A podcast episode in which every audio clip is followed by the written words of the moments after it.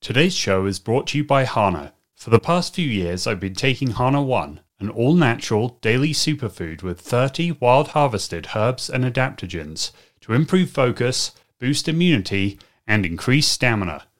Hanah also sources the purest, highest quality ashwagandha and turmeric. To get 20% off your first purchase, visit hanah.com. That's H A N A H.com and enter the code CHAMPION20. Hello, and welcome to the Champion Conversations podcast, where my co host, sports psychologist Jim Afremow, and I take you inside the mental game of high performers. If you've ever wanted to learn how elite athletes, coaches, creators, and entrepreneurs use their mindset to overcome setbacks, serve as great leaders and teammates, and achieve their full potential, then you've come to the right place. I'm Phil White, and we're glad you're listening today. Today's guest is Sara Hendershot. Sara grew up playing soccer but soon got into rowing in high school. While studying psychology at Princeton University, she became a two time All American and team captain. After graduating, Sara went on to win two World Championship gold medals and break the world record in the women's fours.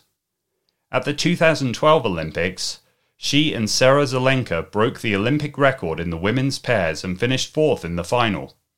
Since retiring from rowing, Sara has applied the lessons she learned in elite sport to brand marketing for health and fitness companies, is a performance consultant for the Harvard women's rowing team, and serves on the board of directors for US Rowing.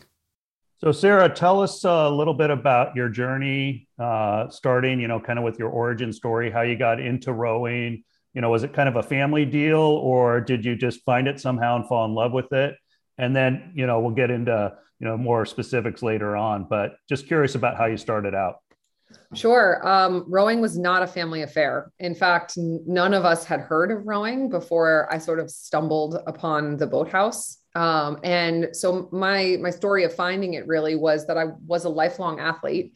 I tried pretty much everything uh, my parents really encouraged me to try things. And so I, I, think there's really not a sport that I didn't dabble in at least a little bit as a younger kid.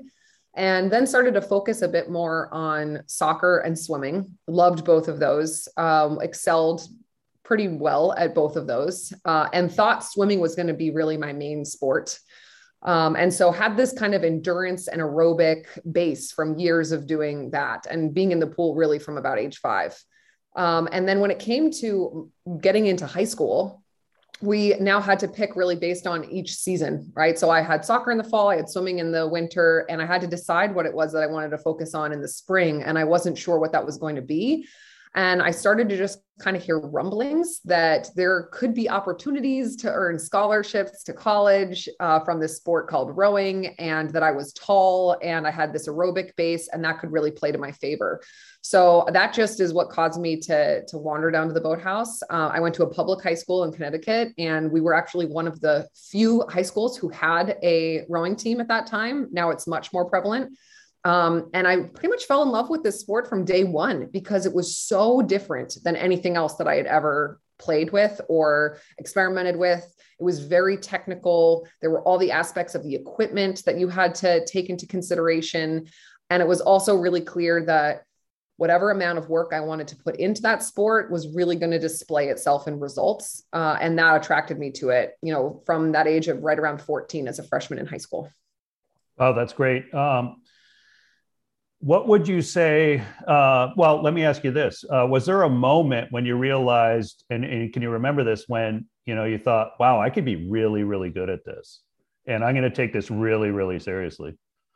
Yeah, that that wasn't really until college age. You know, at the high school age, I did dabble a little bit in junior team development type programs, um, which were all pretty much based on what's your fitness. So, what's the number that you're able to uh, create on the erg, on the rowing machine, and what's your coach's recommendation. So, I did a little bit of that over the summers in high school and realized that that could take me to the college level and that I was going to be able to actually, you know, maybe be recruited and go and, and row you know, uh, for four years as part of that experience. Um, but I wasn't all that serious when I first showed up to college. The first couple of years, I think I sort of wanted to have the college experience. I wanted to have the social aspect of it all. Rowing was part of that, but it wasn't something I was really dedicated to until our NCAA championship after my sophomore year.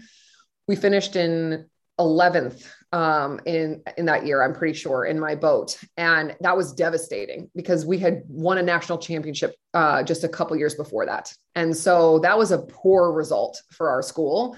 And I just felt embarrassed and like I hadn't been giving it my all. And like this was really not something I was proud of. And I made the commitment in the airport on the way home from that NCAA championship with my coach. I told her, like, this is what I'm going to do over the summer. I'm going to come back next year. I'm going to break seven minutes on my 2000 meter erg score. Like, I'm going to take this seriously.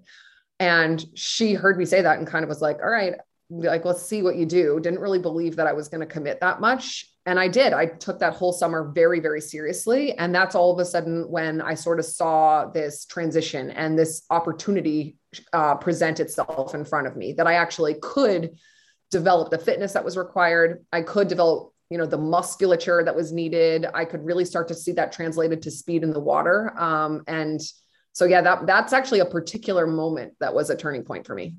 I love that real quick. Uh, you know, before Phil jumps in, um, usually the best athletes that I've been fortunate enough to talk with or work with um, used, uh, you know, uh, one of those moments where you know they kind of had to sift through the ashes, you know, after after you know like 11th place finish that you're talking about, and it made them more driven. And and so I, I love that that you turned uh, what happened from you know something that could have broke you down into something that you used to build you up. And um, and so what a seminal moment in your career.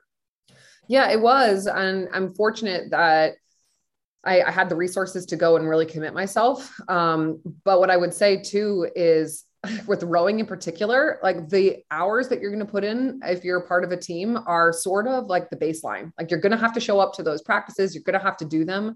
They're not fun if you're not giving it your full effort because then you're not fit and you're not fast. Like being in really slow boats isn't fun.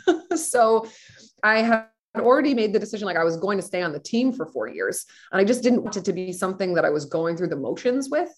And that's when I really fell in love with what it meant to go fast and what it meant to push your boundaries and how to break through those barriers that you could set for yourself. Um, and, and really kind of spent the next few years discovering all of that. Oh, I love that. Um, so once you kind of flip the switch, what was um, the biggest mental challenge from you getting yourself to from this 11, disappointing or crushing 11th place finish into the shape that you needed to help the team contend for a championship again? Consistency was the hardest part uh, because there was just so much that would pull at me. And I know that this pulls at a lot of collegiate athletes to want to go in other directions and to spread their time across multiple activities and i had to really prioritize what it was that was going to matter to me eh, in order to be able to put in that consistency consistency. And i think you'll hear that from almost every endurance athlete right? There's not really a magic formula in most cases. It is a matter of having good solid training blocks that build on each other over time and so for that college time, both of those summers were big opportunities to make advancements, right? Where you could actually come back a different athlete than you had left three months prior. And both of those times I had internships that were pretty intensive um, with their hour requirement and the travel that I had to do and the mental load that that required. And so I had to force myself to make commitments around the rest of what was going to happen in my life outside of those internships to really show up and to put in the work. And that was hard. Like I would say that that was something like that really became a skill like you ha- I had to develop of okay, when I've committed to something and I've said I'm going to do it, like if you take away the other things that can become distractions or that can can become roadblocks, it makes it a lot easier to become to be consistent.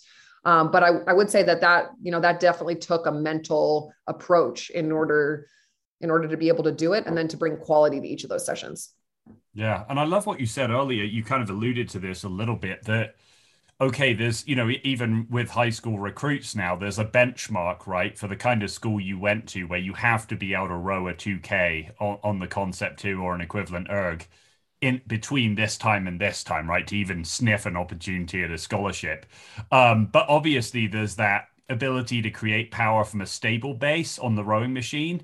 Um, but then there's the finer points of the technique. And obviously, coming to the sport at age 14, um, there had maybe been other girls on the team that had been you know, had an oar put in their hands from the time they were kind of like you would hear about, say, Mikaela Shiffrin or someone like that in skiing. So, what did it take mentally for you to not only get yourself in the kind of shape to put out the, the sort of power and, you know, power endurance really over either a 2K or even a longer um, course, um, college rowing course? Um, and then also to, to, to really accelerate and, and get to the point that you need to be from, from the technique standpoint? Yeah, so you touched on a couple things there, Phil, that I think are interesting. The first one being, you know, the the timing of introduction to the sport, and rowing actually is one in particular where it's more common to to pick up the sport at a high school age and not much before it. Mm. Uh, some of that is actually just the limitations of the boat sizes that are available. You you mostly don't grow into those sizes until you're about high school age.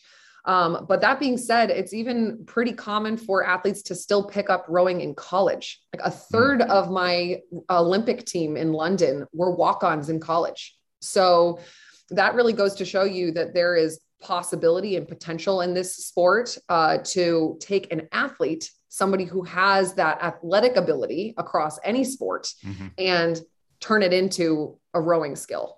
And I do a little bit of uh, coaching right now for the Harvard women's rowing team.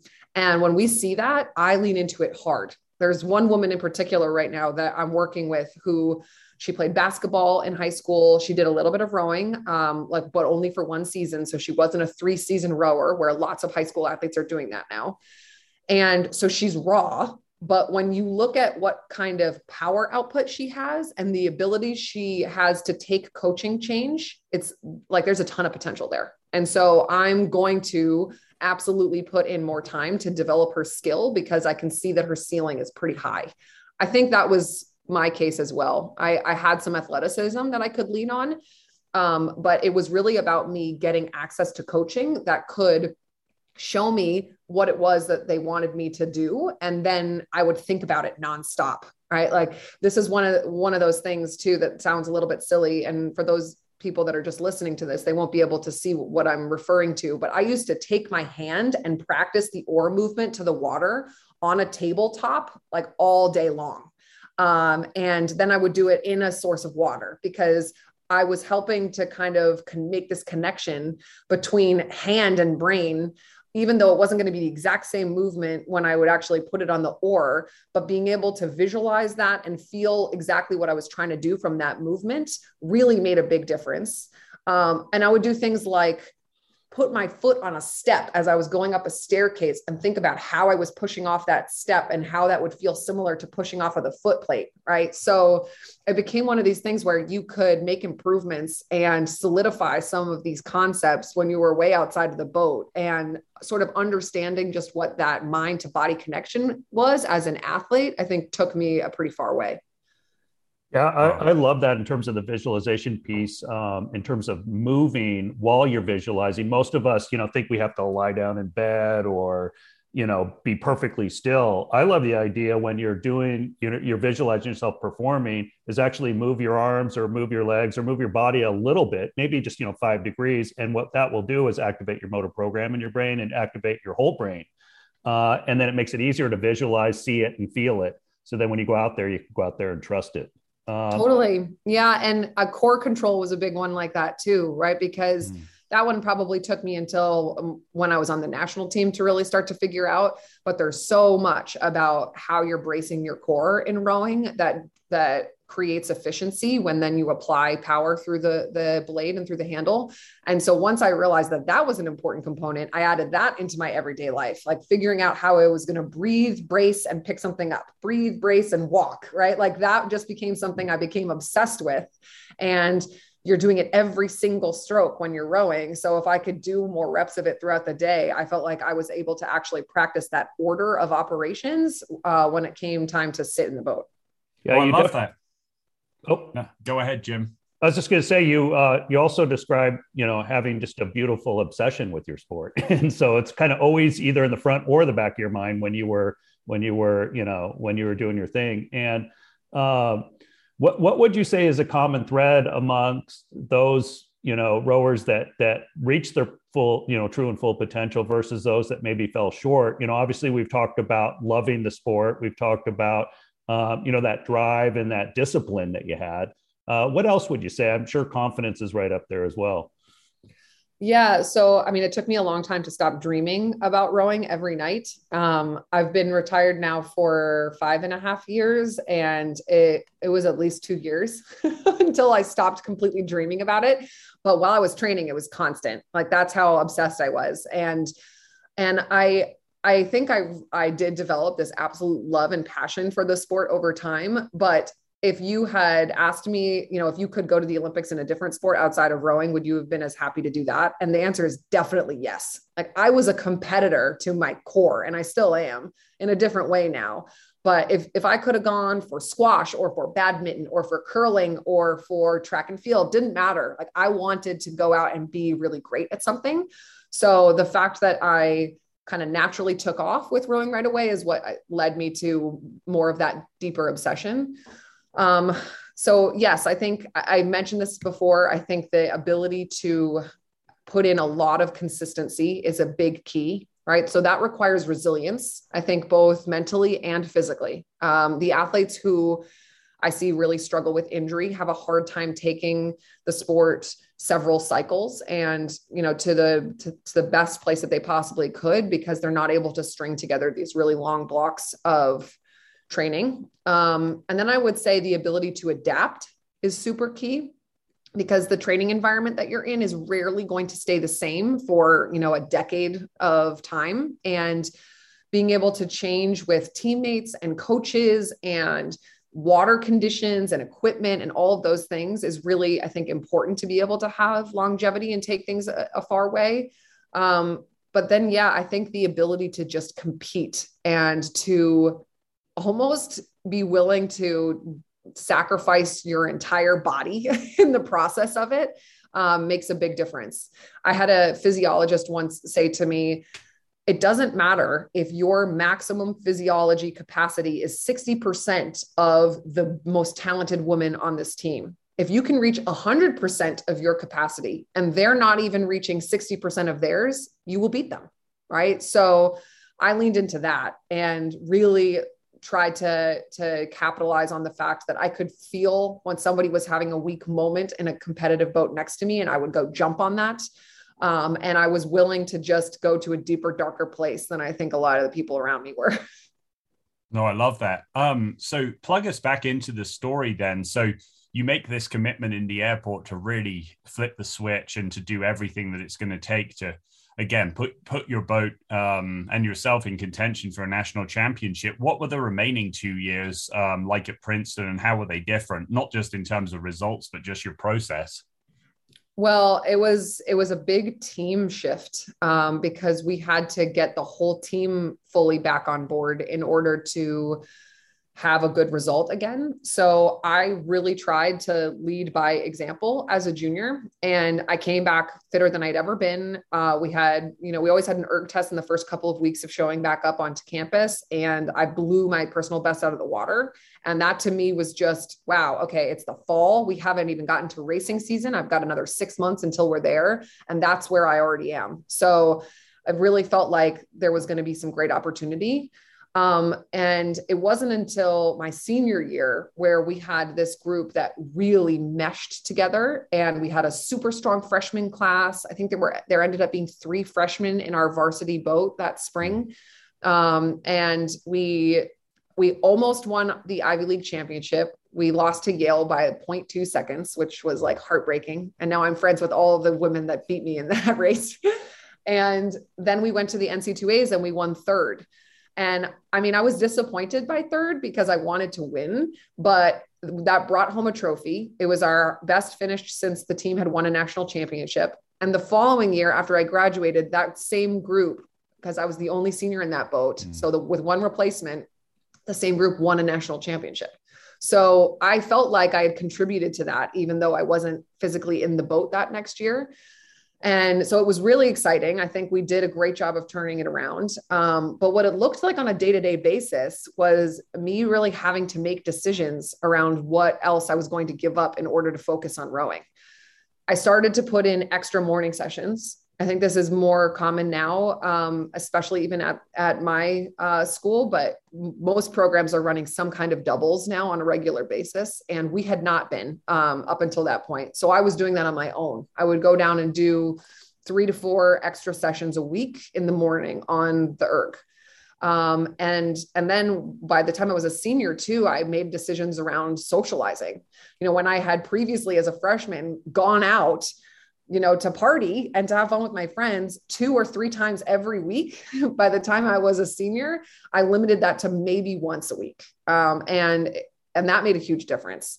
And then even academically, there were points where, yes, I was at a really rigorous academic school and I wanted to and was definitely focused on doing well in school. There were points where I had to make decisions around, okay, I can stay up and keep working on this, or I can go to bed so that I'm recovered for tomorrow. And more times than not, I made the decisions to to like go to bed and to recover and to prioritize rowing, and that definitely paid off. No, was that hard with your natural competitive instinct to want to, you know, keep a high GPA and do well in your classes, probably particularly the ones that you liked, um, but recognizing it can't be everything? Yeah, it was hard. Um, and it wasn't until later that I had a coach that said this to me and it really stuck with me. But they told me that you can be really good at three things. You can be hmm. great at two things and you can be the best only at one. Right. So you have to make decisions there. And I was making the decision to be great at two things. I wanted to be really good academically and really good um, as a rower. And then when I joined the national team, the only thing that mattered was rowing. So everything else had to go away. Um, and so, yeah, I mean, it was challenging, but kind of with that mindset, it helped.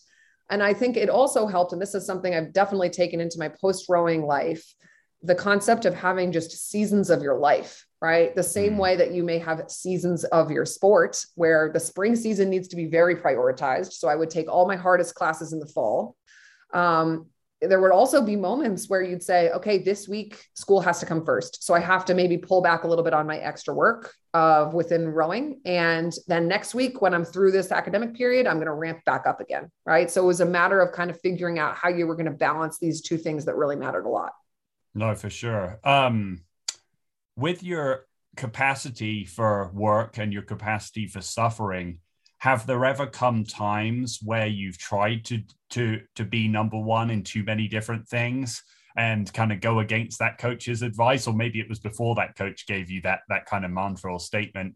Um, and if so what were the consequences of that? And then how were you able to recalibrate again and realize well if i'm at 100% in density intensity volume and collision it, things are not going to go well yeah. So I mean, my my time, I think from childhood all the way up to the national team, I sort of naturally started to narrow the focus. Um, right. As a lot of what I've just described to you was do I care? Like, which one do I care more about? Right. And so socializing was one thing that I chose to not be great at, if that's, you know, something you can get a grade for.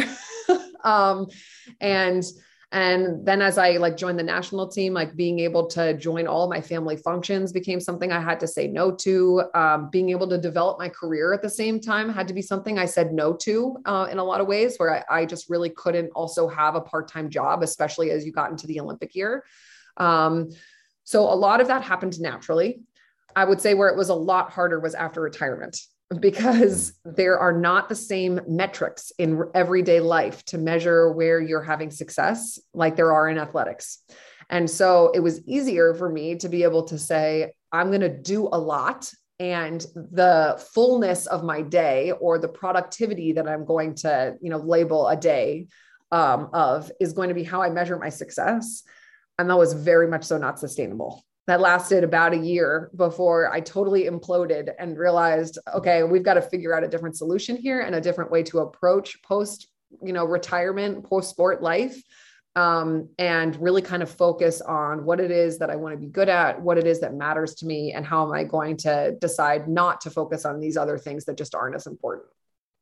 Yeah. So uh, when I worked for the San Francisco Giants, uh, when I started with the with the organization, I asked one of the hitting coaches, you know, what makes Buster Posey and Hunter Pence and all these, you know, all stars and World Series champions so good, and and he says they want to go out there and beat your ass. and so what I'm picking up from you is you have a killer mindset. you're you have a predator inside of you. Where did that come from? And maybe that's going back to your origin story. It could be with siblings, those kind of things. Yeah, I'm the oldest of four. Um, but my parents are both just cutthroat competitive to the point where we kind of have to stop playing board games as a family now when we have get togethers because they always erupt into some kind of a competitive argument. Um, so I think definitely some of that was just innate from my parents and just from the way that they raised us to go out and pursue things and try the very best that you could at them. Um, and there are a couple sporting moments actually where I have memories of my dad encouraging effort and aggression even over results, like really wanting to see me like lay it all out there whether that was physically or or just from a um, you know a capacity point. Um, mostly on the soccer field i remember those things. There was one time where he, he said to me like i want you to go out and get a yellow card. And i was like i don't want to get a yellow card. Like i don't want to do something that's not legal here. And really what he meant was he wanted me to go out and be like a little bit rougher th- than trying to be so composed within like a box of a of a player. And that kind of helped me to strip away some of the boundaries of what I thought I was supposed to look like as an athlete and realize that I actually could do quite a bit just from effort right? And and then on top of that you can develop skill that will really take you very far. Um, but yeah i mean my dad was a, a football player at the naval academy so he certainly had some of that. My mom was an athlete herself they're lifelong athletes. They still play a ton of sports. All my siblings did. So I think, yeah, a bunch of that was just the environment we grew up in. Must have been fun around the dinner table. For sure. Yeah. you know, I mean, one always... piece of chicken left or something. Yeah. yeah. Um, that was, that was like for snacks or for even like milk. People would fight over who got the last sip of milk or who took the last cookie or whatever. Yeah. So yeah. definitely very competitive household. I think we've gotten, to a better place as adults in terms of how we're going to keep that in check for the sake of our sibling relationships. But uh, I think it's always going to be there a little bit. No, I love that. Um, so going back to the story, so you you graduate from Princeton, and then what came next in terms of your rowing development? So I graduated in 2010. So that was two years before the London Olympics. And to me, that was a really appealing opportunity because it didn't mean I needed to commit an entire four years right away. Um, and the unique part about that whole story is that the women's national team actually also trains in Princeton. And so we shared a locker room actually for the entirety of my time at Princeton as a collegiate athlete. So I was rubbing shoulders with these women who were going for Beijing and who were in selection and and were you know going there to bring home medals. And I think that really was a, a special and unique experience because I got to see that these were humans. And even though they were, you know, incredible athletes and they accomplished amazing things athletically, like I could almost sort of size them up a little bit and say, like, yeah, I could, I could compete with that. Um, and so it made it much realer having it in front of me every day but still i had to make that decision about how much i wanted to commit to this sport because pretty much all of my uh, classmates retired and went in or sorry graduated and went into finance. Um, and so i sort of thought like i'm not sure exactly what i want to do. Maybe that's what i should do. So my internships that i mentioned before they were both in finance. I got offered a full-time job on wall street when i graduated um, that I was contemplating taking. And I decided to turn it down so that I could continue to try to row and to see if I could make this London team. So I, I, had two years to go. I joined this training center group and basically had to relearn a totally new skill set again. Because the US still right now um, primarily focuses their collegiate talent in eights, which are you know, the eight person boats with a coxswain making the ninth. Everybody has one oar. So you're turning out to one side of the boat. That's called sweeping um, in the US. So everybody's sweeping and everybody's used to big boats. And when I joined the national team, I had to learn to scull, which is each rower has two oars. And I had to learn to row small boats. So that's like a single, a double, a pair, uh, and a four. Those were all boats that I had very little experience in. I had been in a pair like a total of a handful of times before that. And so, like, really, those boats all row very differently. They go completely different speeds, right? As you can imagine, the eight is by far the fastest. The pair and the single move much, much slower. So, you have to actually pick up the weight of the boat differently. You have to create a different impulse. You have to match with a partner differently. And so, it was a it was a steep learning curve, which is great, but I started very much so at the bottom. Like I came in last at a speed order in the women's single my first year and just was kind of looking at myself like, I don't know how I'm going to do this. I am way at the bottom and I have a long way to, to claw my way up. Um, yeah. And so that, that was what the start of that experience looked like. No, that's great. So, um, fast forward us a little bit from, from there to, you know, you get to the was it the 2011 World Championship selection? Um, yep. What what was what was the progress like? Uh, obviously, pretty dramatic in terms of from the bottom of the speed order to not only being contention but but um, competing in that World Championships. Well, I got really really fit um, because I had to spend a lot of that time in the single. So in some ways, that's just like weightlifting over and over and over. so I got fit um, doing that and then eventually worked my way back into these sweeping boats, which was definitely where I had more comfort and more experience, and realized that there were actually areas of that that I could be very good at because I I think some of that athleticism also allowed me to feel the difference in boat movement um, where you know that's that's definitely something that that helps break apart the great rowers from the good rowers is the ability to feel exactly what the boat is doing in many different scenarios, right? So you're not just taking your fitness and applying it to the oar, but you're reacting to the water underneath you, to any kind of condition change, to the way that a partner might apply power, um, to an adjustment to your settings with your equipment, because those all require slight tweaks in how you are actually moving and applying that power. I realized I could do that. Um, and so I started to get more and more confident in the pair. So that's two people, each has one oar. So you're sweeping. And then um, started to actually win some races against my my teammates um, when we were out there doing training sessions.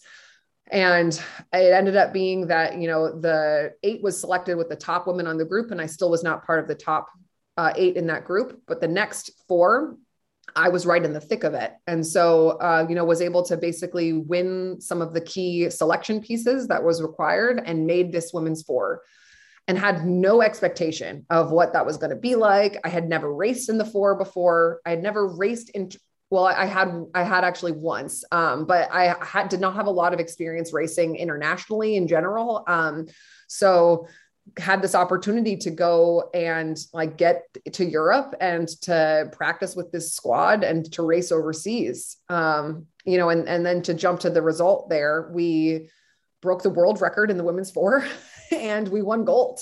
So that was just this really cool confidence booster for me where I realized like okay in a year's time I can get fit enough I can gain new skills and I can definitely like use my competitive edge to take me to the next level um, and that that racing at the international level and then being able to come out with a win was such a massive high that I ran on that high for about another like four or five months. It really helped me into the Olympic year um, of training and selection. No, I love that. So then take us into the Olympic year. Yep. So the Olympic year gets super intense. Uh, the tension of the group goes up quite a bit. And I saw this happen with the women going to Tokyo this past cycle as well. Um, I'm actually now one of our US rowing athlete representatives uh, who sits on the board of directors. And then I also report to the USOPC. So part of my job is to interact with the athletes and hear how things are going. So I got to very much so like witness this all over again, um, which mimicked my own experience. Where, you know, this training center is usually about 30 women, and you know that only 14 of them are going to make a seat. Right. So over half of you are not going to be able to capitalize on this dream that you're all training for every single day. And as much as they are your teammates and your boatmates, and they're going to be in the lineups with you when you make the boat, they're also people that are trying to take your spot from you. So it's a really weird dynamic in that your your teammates and competitors. Um, but you know, the, in the Olympic year, we spend as much time as we possibly could on the water, which means that we're living out of suitcases a little bit more. Um, we traveled from Princeton to the training center in Chula Vista, California, and we were there for four months that year. So, uh, living at the center and using the lake there, which is a great body of water, and it's really isolated. So, as boring as it is, it's a great training training environment in that there's no other distractions.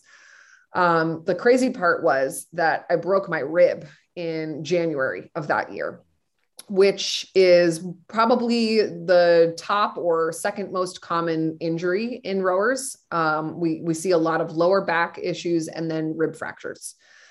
And so I broke my rib and we're now coming up on selection really quick. And to me, I was just like, what am I going to do here? I need to heal, which is going to be a minimum, uh, you know, four to six weeks for this stress fracture to heal. And then I need to work my fitness back up and back into the selection group quick enough to be involved in the entire process. So that was kind of scary. Um, but I think I was a little naive in the whole process, which was probably a good thing. It played to my favor. I just, focused on what I could focus on. I was positive enough in believing that I could still make some good physical gains outside of the rowing boat and that when I was ready and ready to go again, like I would be able to catch my way back up.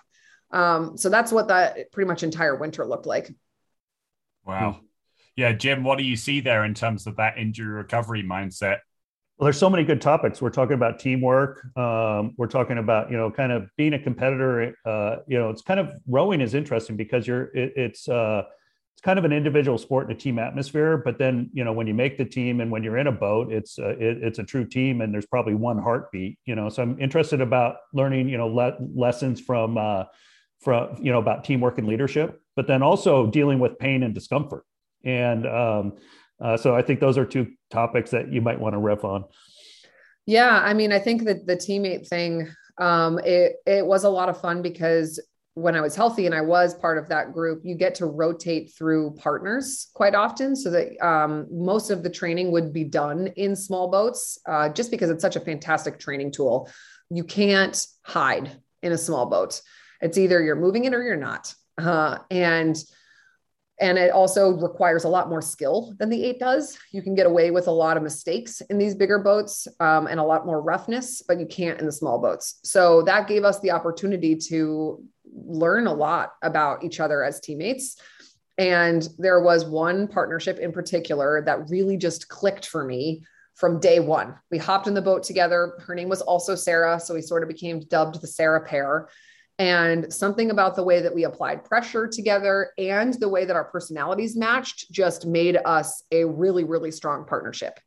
But what was really cool about that too is that we had to play very different roles. And part of that was from our dr- dramatically different personalities.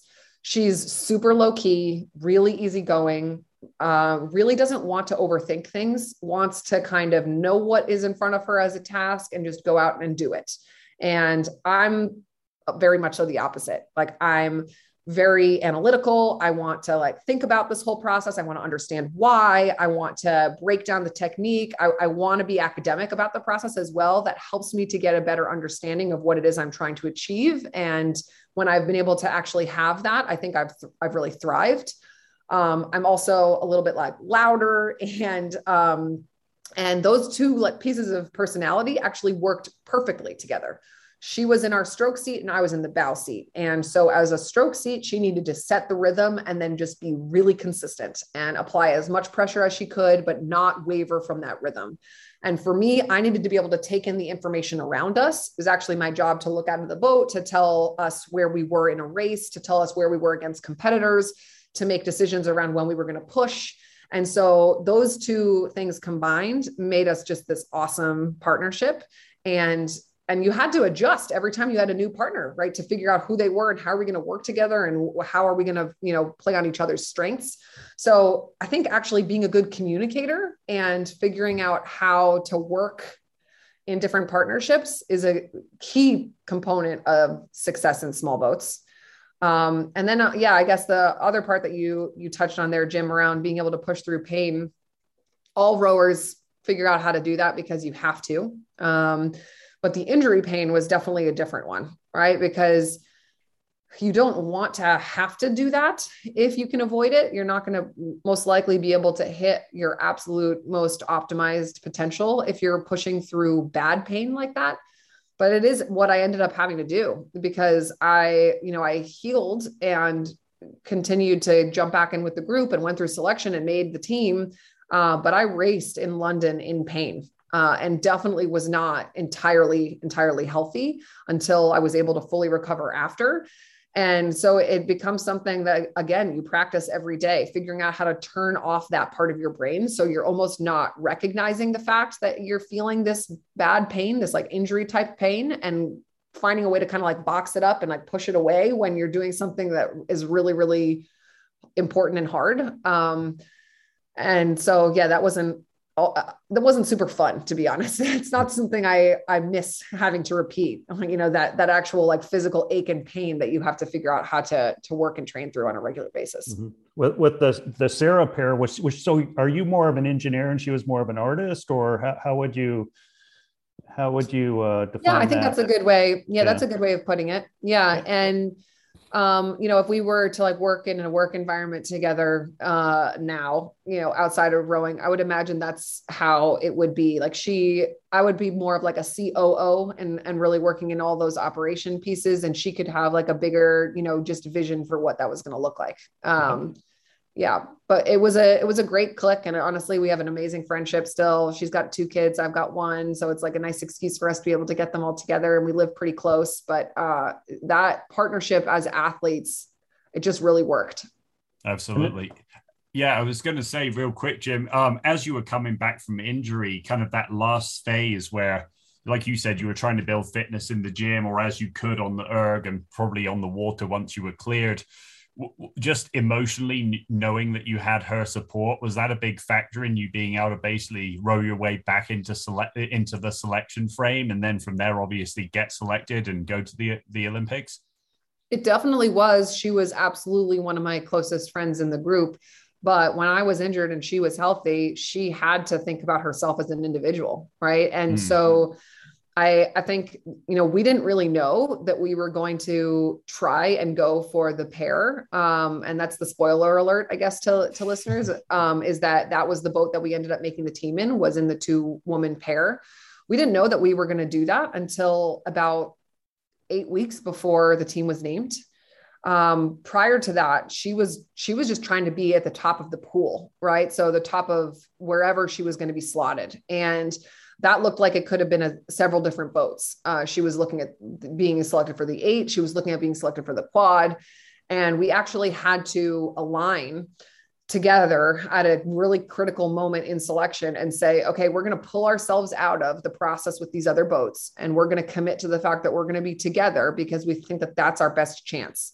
And so, yes, having that kind of support and connection was massive because if I hadn't had that, I w- wouldn't have had the ability to actually, you know, race with this partner that I made the team with. And I would have felt much more alone in the entire process. So, absolutely, that made like a huge, huge difference.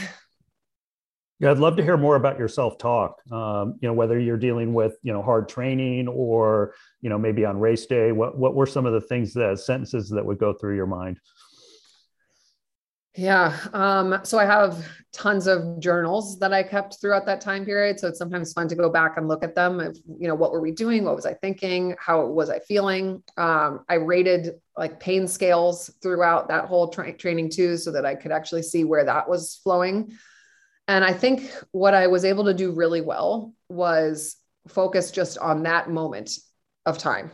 Right. So focusing on like, what is it that I can do right now? And when I was injured, that was about okay, what can I do for physical therapy? What can I do for stretching? What can I do for my diet? What can I do for recovery? Like, I'm going to just look at these pieces that I know that I can control that I think will contribute to the healing of my bone and will contribute to me being set out better. But there's a lot of stuff that I can't control. Like, I can't control what the rest of the group is doing out on the water, I can't control how much more progress I'm seeing some of them make. Like I was actually seeing them climb up the leaderboard. And I think that could be really anxiety provoking if I had let it. Um, and I don't really know what gave me the ability to do that, but I'm, I look back on it and I'm like, man, it was, I was really good at staying like pretty laser focused in what I had to control. Um, and I think some of that was being young too, uh, because I actually trained a second cycle, and that was a lot harder to do the second cycle because I just kind of knew what all of the obstacles were and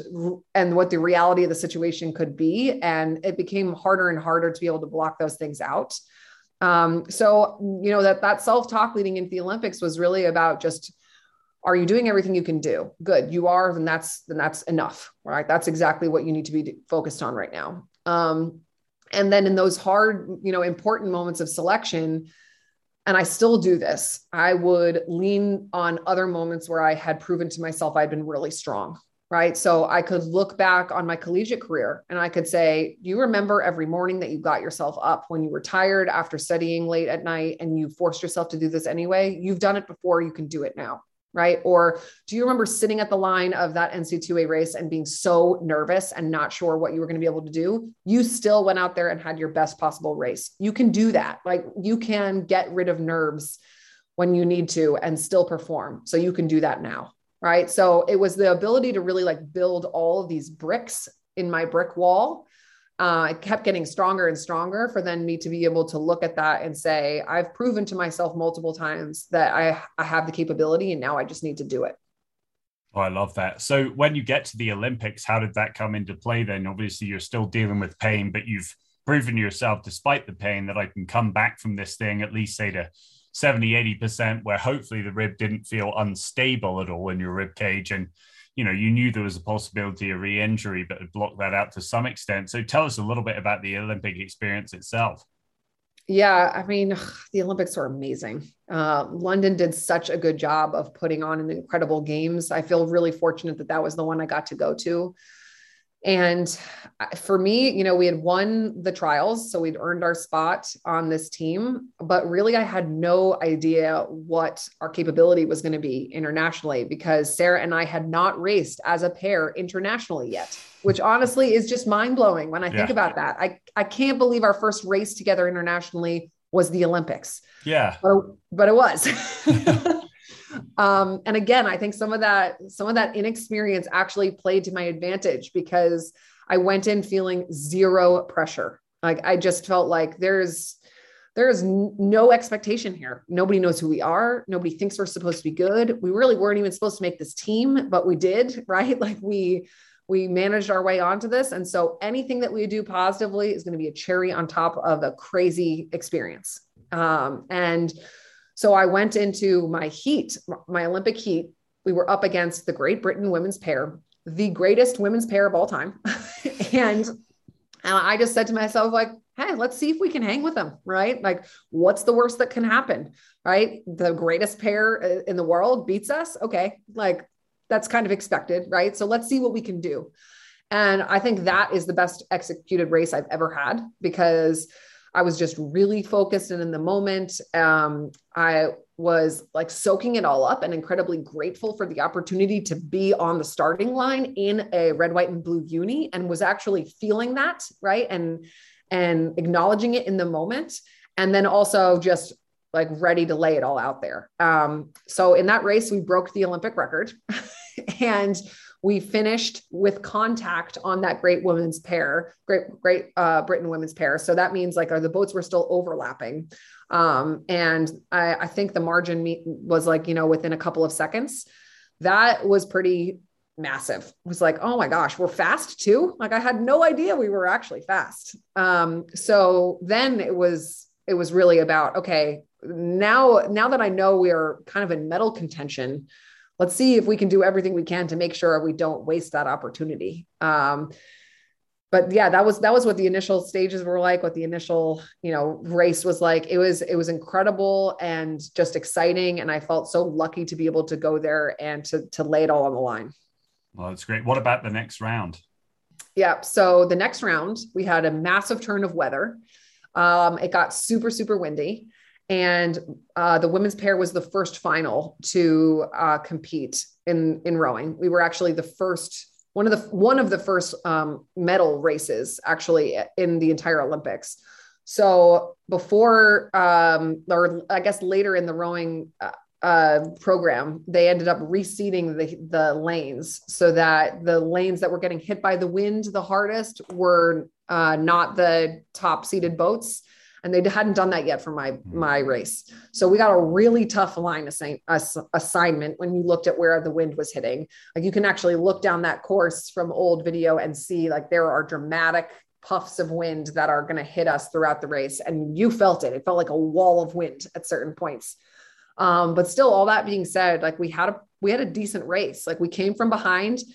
Um, at one point, we were in silver medal contention, um, like actually in second place, and it was so loud because there were you know 45,000 people or, or something like that on the shore that we could not hear each other. And so a lot of the um, you know the, the way that you would communicate in a race would be for me to say small things like okay up right? Like that meaning like we're going to step our, our rate up or like go because this is the moment where we're going to sprint right? Or small little things. We could not hear each other at all um, so that was a place where inexperience did not play to our favor uh, having prepared for uh, a, a time where we were we were going to have to rely on different form of communication and I think that that definitely hurt us. Um, we ended up falling from that second place position to fourth, but second to fourth place were it was like 0.3 separation between the three of us. So we were barely out. It was like a foot um, where we missed that medal opportunity. So, I mean, that really, really stung. it hurt a lot. Um, there's a picture of us crossing the finish line, just completely collapsed. And every time I see that photo, I'm like, oh, yeah, I remember exactly what that feeling was like. And then you have to get pulled to go get drug tested right after. And you're like bawling, like you just missed out on this medal. And you see all the women who did medal, like pull up to the medals dock and get out of their boat and go win their their hardware and yeah so that was hard and it took a long time to really recover from that um, but I look back on the experience and I still, like, I can immediately put myself right back in that boat. And I can feel like what my body felt like. I can feel what the wind felt like on my face. I can hear the crowd. And even just for the ability to put myself back in that moment like that whenever I want to, I feel so lucky. And so I'm always going to look back on that experience as a really good and positive one, um, just because I got to have it. Wow. A lot there, Jim. Um, gratitude being a big one. What, what do you say? Well, I'm thinking back to what your dad said earlier, or what you said you you know you shared about your dad saying like what it what what did he say? Go go out there and you know and and and you know like kind of do da- yeah yeah like yeah. go out there and do damage. You know, it's not so much about the medal, you know, or the or the the result. You know, it's about what you put out there, and so that's exactly what you did in that moment. Oh, yeah, I mean, absolutely, and that's why I could walk away from that and really live with the result was because I think we did everything we possibly could. And when I go back and I look at the two years that led up to that moment, and really the years before that, I was doing everything that I had within the tool set that I had to set myself up for success. I was making the right decisions. And so I, I felt like I could get, you know, to the starting line and feel confident about my preparation. And I look at that race and I'm like, we did not hold anything back, right? It would have been much worse to have been surging from behind and have just barely missed that medal than to have kind of lost it in the last 10 strokes because we went so hard so early. Um, and to me, like that's that's you know about putting it all on the line, being willing to take risks and knowing that when you do take risks, like it's not always going to come out exactly the way you want, but that, but I can live with that. Yeah, well, that's probably you know the real gold medal or the real medal is you know, and and you know, Phil and I talk about living a gold medal life, and that's what exactly what you're talking about. Any other quick thoughts on? Uh, we've talked about confidence a little bit in terms of you leaning on past success, and then you know, verbal persuasion, you know, and in terms of supporting your teammates and them supporting you. Um, how about in terms of a little bit more about composure? Uh, cool heads win hot games. So, how did you keep your cool when the pressure was on? In terms of you know maybe things weren't going as well as expected, just in general throughout your career, and then uh, you know, or, or is just you know big race like we just talked about. Yeah, I mean, I again, I don't know if there's really like a magic bullet for that. It was kind of what I mentioned prior, which is focusing on what I could actually control. And I know that that's kind of almost a cliche at this point. You hear athletes say that all the time, but it really, it really rings true, right? So we'd have bad warm-ups before races and we had a bad warm-up before my trials race and it was like okay well i can't change how the warm-up just went we just finished the warm-up but i can change you know i can still impact how we're going to get off the line like let's go do that the best that we possibly can um, and so really really trying to focus in the moment as much as i could and not get too far ahead of yourself because i think that's something that can absolutely be overwhelming. If i had graduated from college and i'd been thinking about the olympic trials race that was two years away there's no way i would have been able to make the progress that i did. But because i looked at each day as an opportunity to make steps forward and focused on what it was that i had to do in order to do that really well it allowed me to make this progress without without getting overwhelmed or or anxious in the moment. Um, so I think that really helped along the entire way. But but confidence is also not something you can fake or or conjure, right? It, I do think about it like that brick wall example that I started to say. I I think that competence creates confidence, right? So the more opportunities that you give yourself to prove competence, you're able to build this this brick wall and they can be really simple moments that help reinforce the fact that you are on the right path. And then, you know, there are the, those stronger bricks, right? Like maybe those, those like golden bricks where they're really big moments where you've done something extraordinary that proves to yourself, like, wow, I, I actually am capable of big and hard and scary things that become part of that wall. And that makes the wall even stronger, right? But but when I see athletes now um, that I work with uh, that are struggling to build that confidence, it's all about me giving them opportunities to see their competence in action, right? Because that will allow them to then build the confidence over time. And sometimes that's not even in a sports specific moment or in a in a rowing moment. And in fact, sometimes it's more helpful to pull them out of the boat to help them help have this competent moment in something different and then being able to translate that back to to their sport. So yeah i guess that's kind of a, a wordy answer for you in terms of what works for me. Thank you. No i love that. Um so you you touched on a little bit there kind of coaching um but before we dive into that a little bit more talk to us about the next quadrennial cycle after london.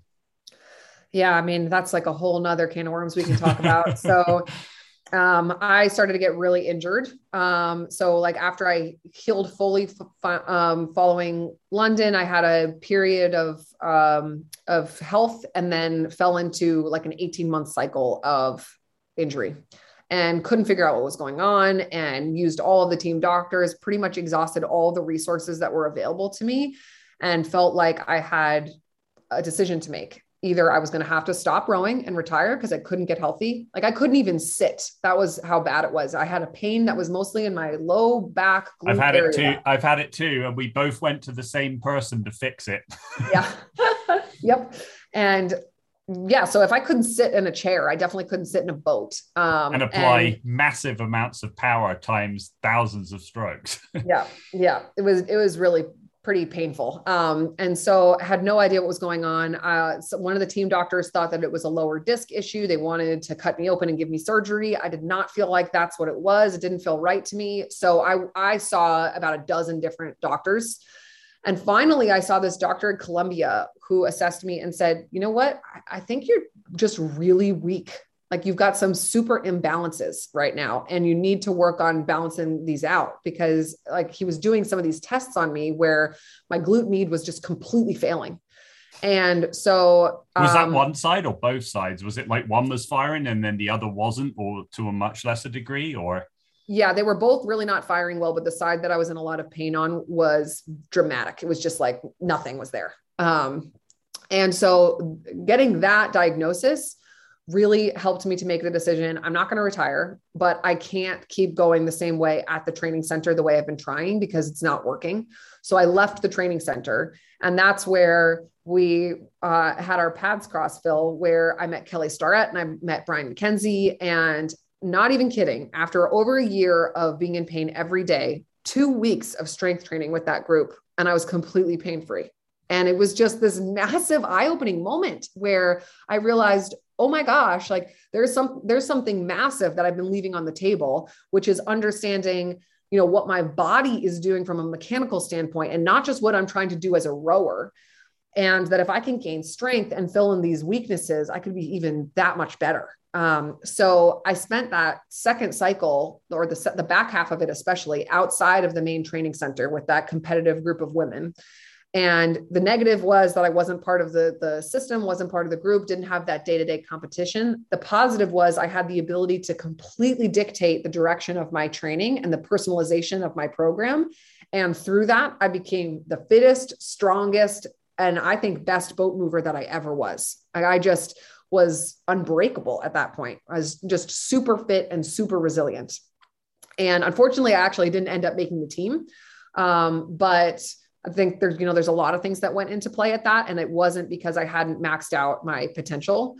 And so it, they were two kind of dramatically different cycles, right? One of them was following a plan and uh, a coach's like rules basically and what he wanted me to do and making the team and the other was taking control of my own journey and my destiny and feeling like i had left everything out there and not making the team and when i looked at the two after i retired i actually was way prouder of the second one than i was of the first one because it was really, really hard to make some of those decisions for myself in the second journey. And I learned so much about myself as a person and as an athlete and just as a driver of my own destiny that it set me up to I think give back to my community better, to give back to just kind of the world, to to kind of transition into what it was that I wanted to do after sport. Um, so totally different experience and outcome, um, but also like very eye opening and a really great learning experience.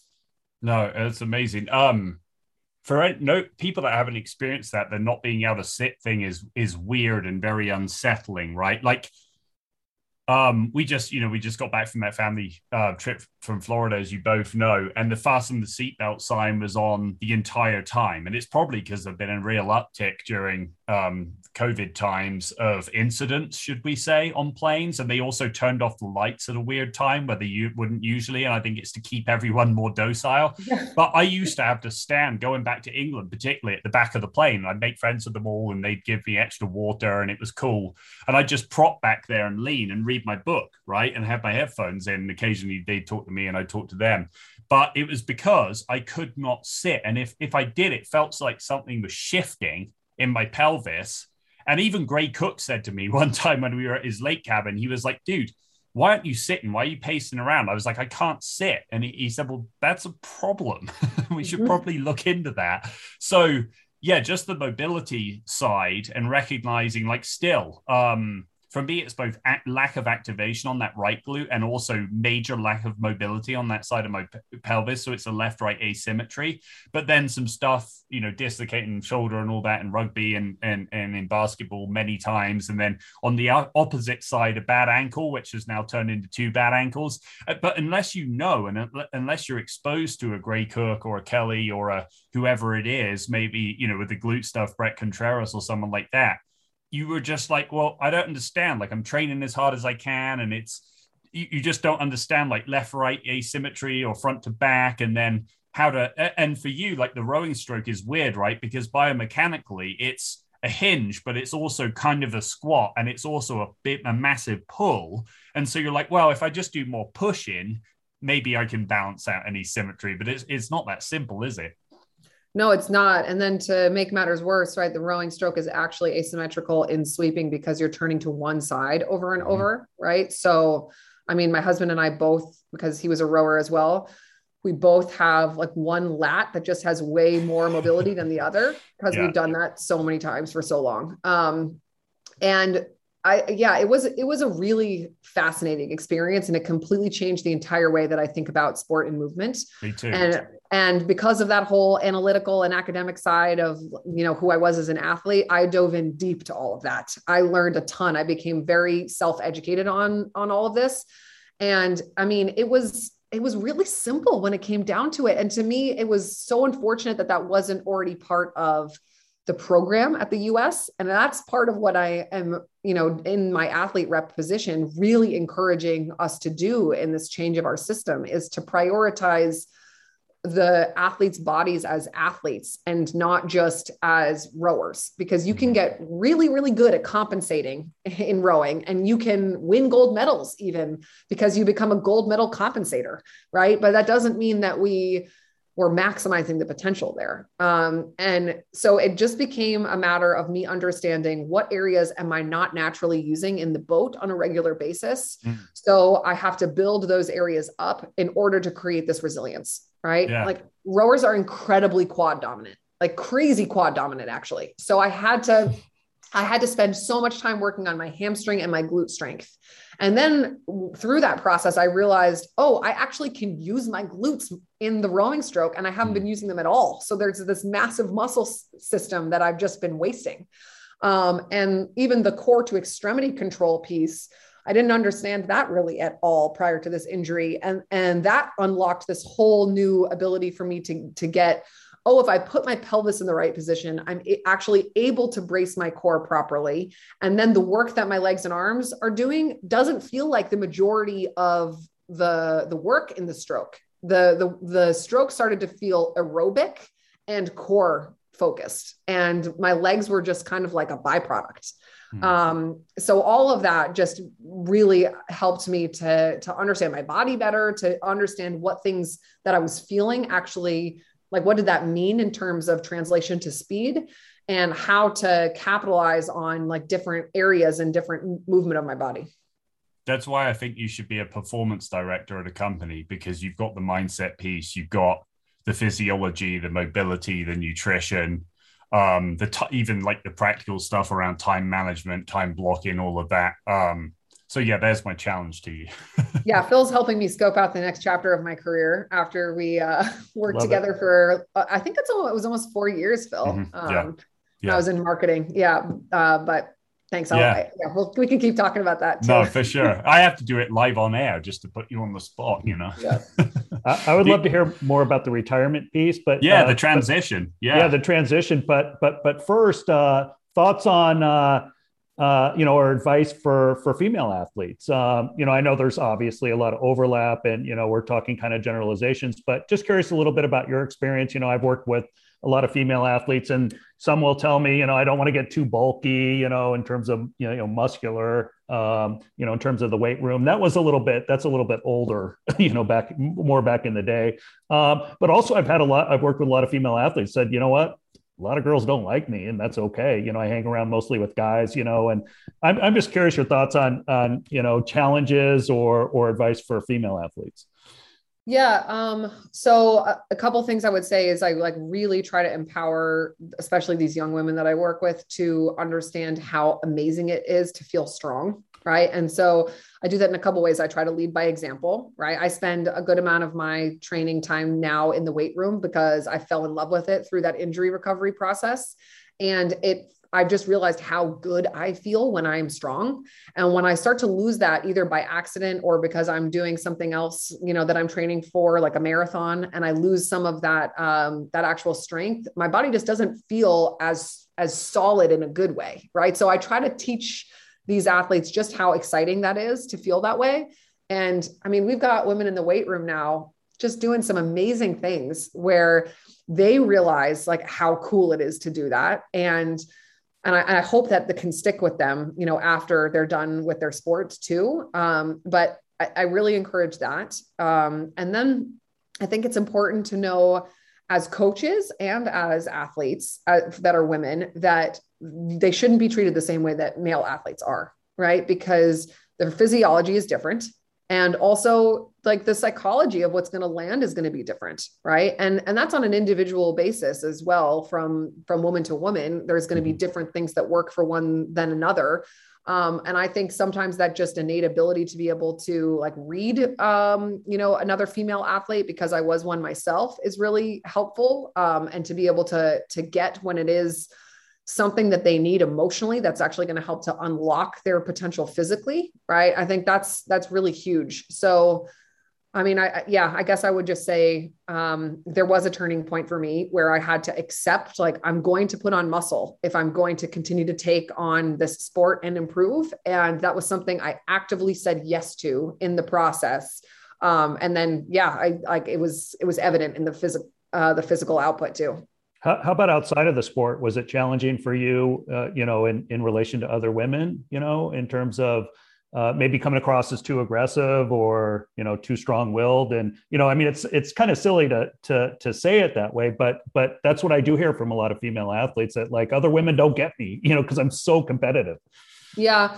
Um, I didn't really feel that so much in college or even really on the national team um, from like a personality standpoint the mm-hmm. physical piece was hard uh, i think especially in college our whole team was really tall and like then getting muscular as well and that stood out especially mm. from the broader you know female population on campus like you it was obvious and so that was sometimes a little bit tough of feeling like oh like am i not evoking enough feminine characteristics mm-hmm. physically um, and it just always came back to like this is helping me do the thing that i i want to be focused at and i really care about. And therefore it, it's a byproduct of this bigger goal that i'm going to go after.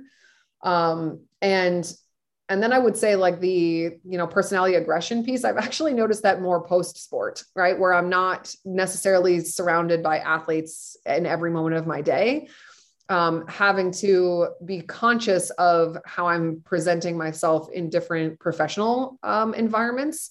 And then also, I think allowing myself to, to have that competitiveness that maybe is sometimes interpreted as aggression as a female and saying, like, no, I'm not going to change that in this moment because a man would not change that in this Love moment. It right that's what i was hoping you were going to say and, and i love the messages about you know just loving your body and, and how good it feels to feel strong but then also how good it feels to feel strong mentally in life and not to shrink yourself you know to to fit some sort of mold. And one australian athlete that i worked with years ago she she used the analogy of the the tall poppy gets cut down. And she said i'm not going to cut myself down or let anyone cut me down. I'm a tall poppy and i'm going to love being a tall poppy. So i love that you're giving that message too.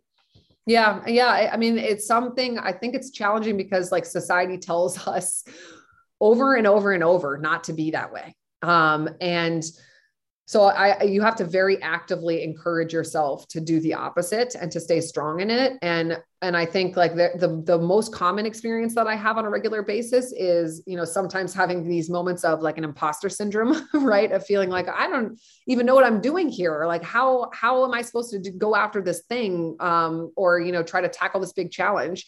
And then I remind myself that that is a female experience and most men will not have this same feeling in this in this environment and so therefore I'm not going to let myself have it, right? So um yeah, I think that there is something really special about leaning into your strength as a woman and being unapologetic for it. Oh, I, love, love that. that.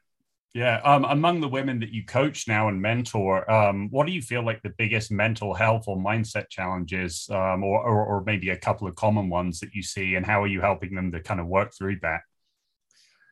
Yeah, I mean that's that's heavy, especially right now where all of our athletes are back on campus for the first time in 18 months, and this COVID environment is so hard. Right, like I I feel for them every day because it takes away from the traditional collegiate experience uh, that that you could have outside of this and that I had.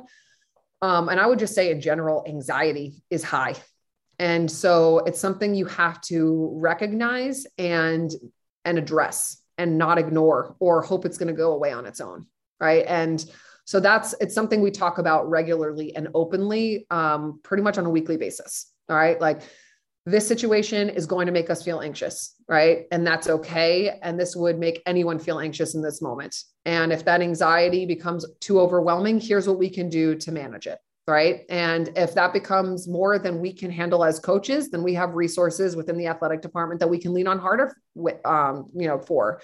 And I, I think it's really important to not not think that leaning on those kinds of resources is a failure of you as a leader of saying like hey i don't know how to fully handle this situation and I need somebody else to come in and step in. No, I mean, we do that in every other area of our lives, right? We're willing to turn to doctors and physical therapists and surgeons because we don't have those skills uh, or we haven't trained, you know, professionally in it. Um, and as much as I've studied that myself and almost like take to taken a little bit of a, um, you know, that as a passion project, I was a psych major um, in in college and then had my own experiences with sports psychologists and therapists. Um, I still think it's really important to be able to know when it's time to pass something like that off. Um, but I would say more than anything, just acknowledging it and talking about it and taking away any stigma of discussing things like anxiety is, has been really helpful uh, because then the women on the team are able to actually come to us and they're able to emotionally identify what it is they're feeling right? And and to understand like it's not just that i'm stressed it's actually like i'm feeling physical symptoms of anxiety. And so what can i do to help reduce those? Um I, yeah that's been something that's been really important for us to focus on so that they can you know perform in, in the ways that they need to both academically and physically. But then it does absolutely end up translating to those moments where things are on the line and you have to you have to perform under pressure yeah, I love that. I, I, guess Jim, the way you've said that to me in the past is is being in need is not the same as being in trouble, right? Absolutely, and and also too, just understanding, like Sara was mentioning, that you know you're a sane person in an insane situation, and so you know we could all use a little support and understanding, and that if you probably weren't feeling anxious or depressed or frustrated at times, you know, with COVID and everything else going on, then I, I as a mental health professional, I'd be more concerned. So I think again, you're having a normal reaction in an abnormal kind of environment. Uh, yeah. And then I love that you talked about, you know, talking about it, getting it out of your head. Um, you know, sometimes we're too close to our to the picture, and so just being able to get it out of our, you know, our head, so we kind of look at it, and uh, can be really helpful. And then knowing that there's uh, plenty of support, you know, in terms of mental health support, and then realizing too that you know if you really want to see how great you can be then you want to get every edge you can get. And and whether working with a sports psychologist or a mental health professional um, can give you that extra edge. Yeah absolutely. And, and, i mean you just you just kind of tapped into this too phil but um, i've heard it said as there's a difference between struggling and suffering right? Like it's okay to struggle for periods of time and even like extended periods of time that can build uh, all kinds of resilience um, to really have to fight through struggle. But suffering is different, right? Suffering is an acute, focused form of like pain that you don't need to experience. And I think um, being able to give our athletes and even myself the awareness of, okay, am I struggling or am I suffering? And if I'm suffering for any kind of an extended period of time, it's time to go get somebody to, to help me through that period um, because that's not really doing anybody good and it's only put, putting me in a worse situation. No i love that. Um, jim just to be respectful of your time and of sara's do you maybe have one final question? And i'll save the other 56000 that i've got for a part two sara so buckle up. Um, and just don't answer your phone when i call anymore. Uh, but anyway silliness aside jim any final question for sara before we let her get on with her day well, Sara, thanks so much for all the wisdom and, and all the gems you've provided. Uh, any last, you know, we, we touched on a little bit in terms of the process of, you know, retirement process. And, you know, I'm pretty big on, you know, when you retire from your sport, uh, uh, find your new sport, uh, whether that's in the business world or whatever you're doing.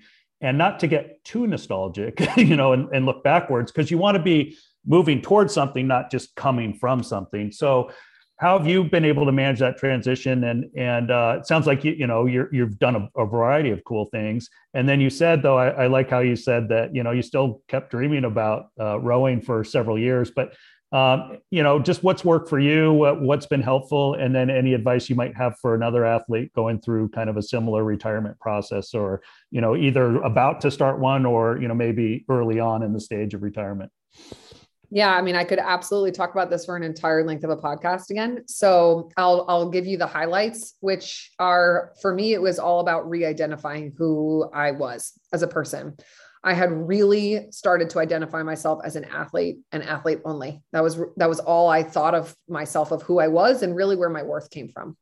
And so I had a ton of work to do to re identify myself and to completely broaden the definition with which I looked at success. Um, and that took a while. And honestly, I think I'm I'm still kind of like working on it. Um, but the majority of the hard work and the really substantial work came in the first couple of years after retiring. And so I, I guess I would just start by saying it's going to be a transition. It's a different level of transition for everyone. Some people kind of bounce right through that quickly. And then others I've seen they're decades out and they still haven't healed from it because they haven't really looked at it and figured out what's going on there. And so I was lucky. My husband very much so encouraged me to lean on a professional at, a, at about like the six month mark after I had retired. I thought I was going to be okay because I had a job lined up. I had an apartment. We had a new place we were moving to in the city. I had this, you know, my, we were married at that point. So I felt like I had everything I needed from stability, but that really wasn't what I needed to work on. It was this self identification piece. And so once I found a therapist who was this perfect fit for me, we now have continued to work together on other things that I'm, you know, focused and working on. But that transition was a huge huge project of just figuring out what are my values even you know outside of an athlete like what do what do i want to show up as in the world every day? And and then how can i find projects that help me lean into those values um, to really feel like i'm i'm living as the best version of myself? Um, and so i encourage all athletes that i that i have on the national team that are retired to to go you know seek help and support in that process. We're actually trying to put in more formalized um, like retirement transition uh, protocols for all of that but i think it can be very much so the same for collegiate transition and even high school transition. If it's something that you identify yourself with you have to figure out how you think about yourself again. And and i've seen that as well with with other um, careers. Like people that identify themselves as a doctor or a lawyer if that or you know whatever it is if that starts to get taken away from you for some reason, you can be left realizing I don't have a whole lot here and and that's a scary thing. And so I think it's healthy for everybody to, to you know take some time to look at themselves and figure out what that whole package really means to them. Great, thanks. Oh, I love that. Well, thank you so much. We touched on so many great topics, and I appreciate you being, as always, candid and forthright on all of them. And uh, yeah, it's just a great learning experience for us to be able to hear this. Thank you both ha- for having me on. I really appreciate it. I know this show's going to be so killer. So uh, thanks for having me. Thanks for joining us. If you enjoyed this episode, please tell your friends about the Champion Conversations podcast and rate, review, and subscribe to the show on Apple Podcasts, Spotify, or your platform of choice. You can also follow Jim on Twitter at Gold Medal Mind. Go out and be a champion today, and we'll see you back here next week.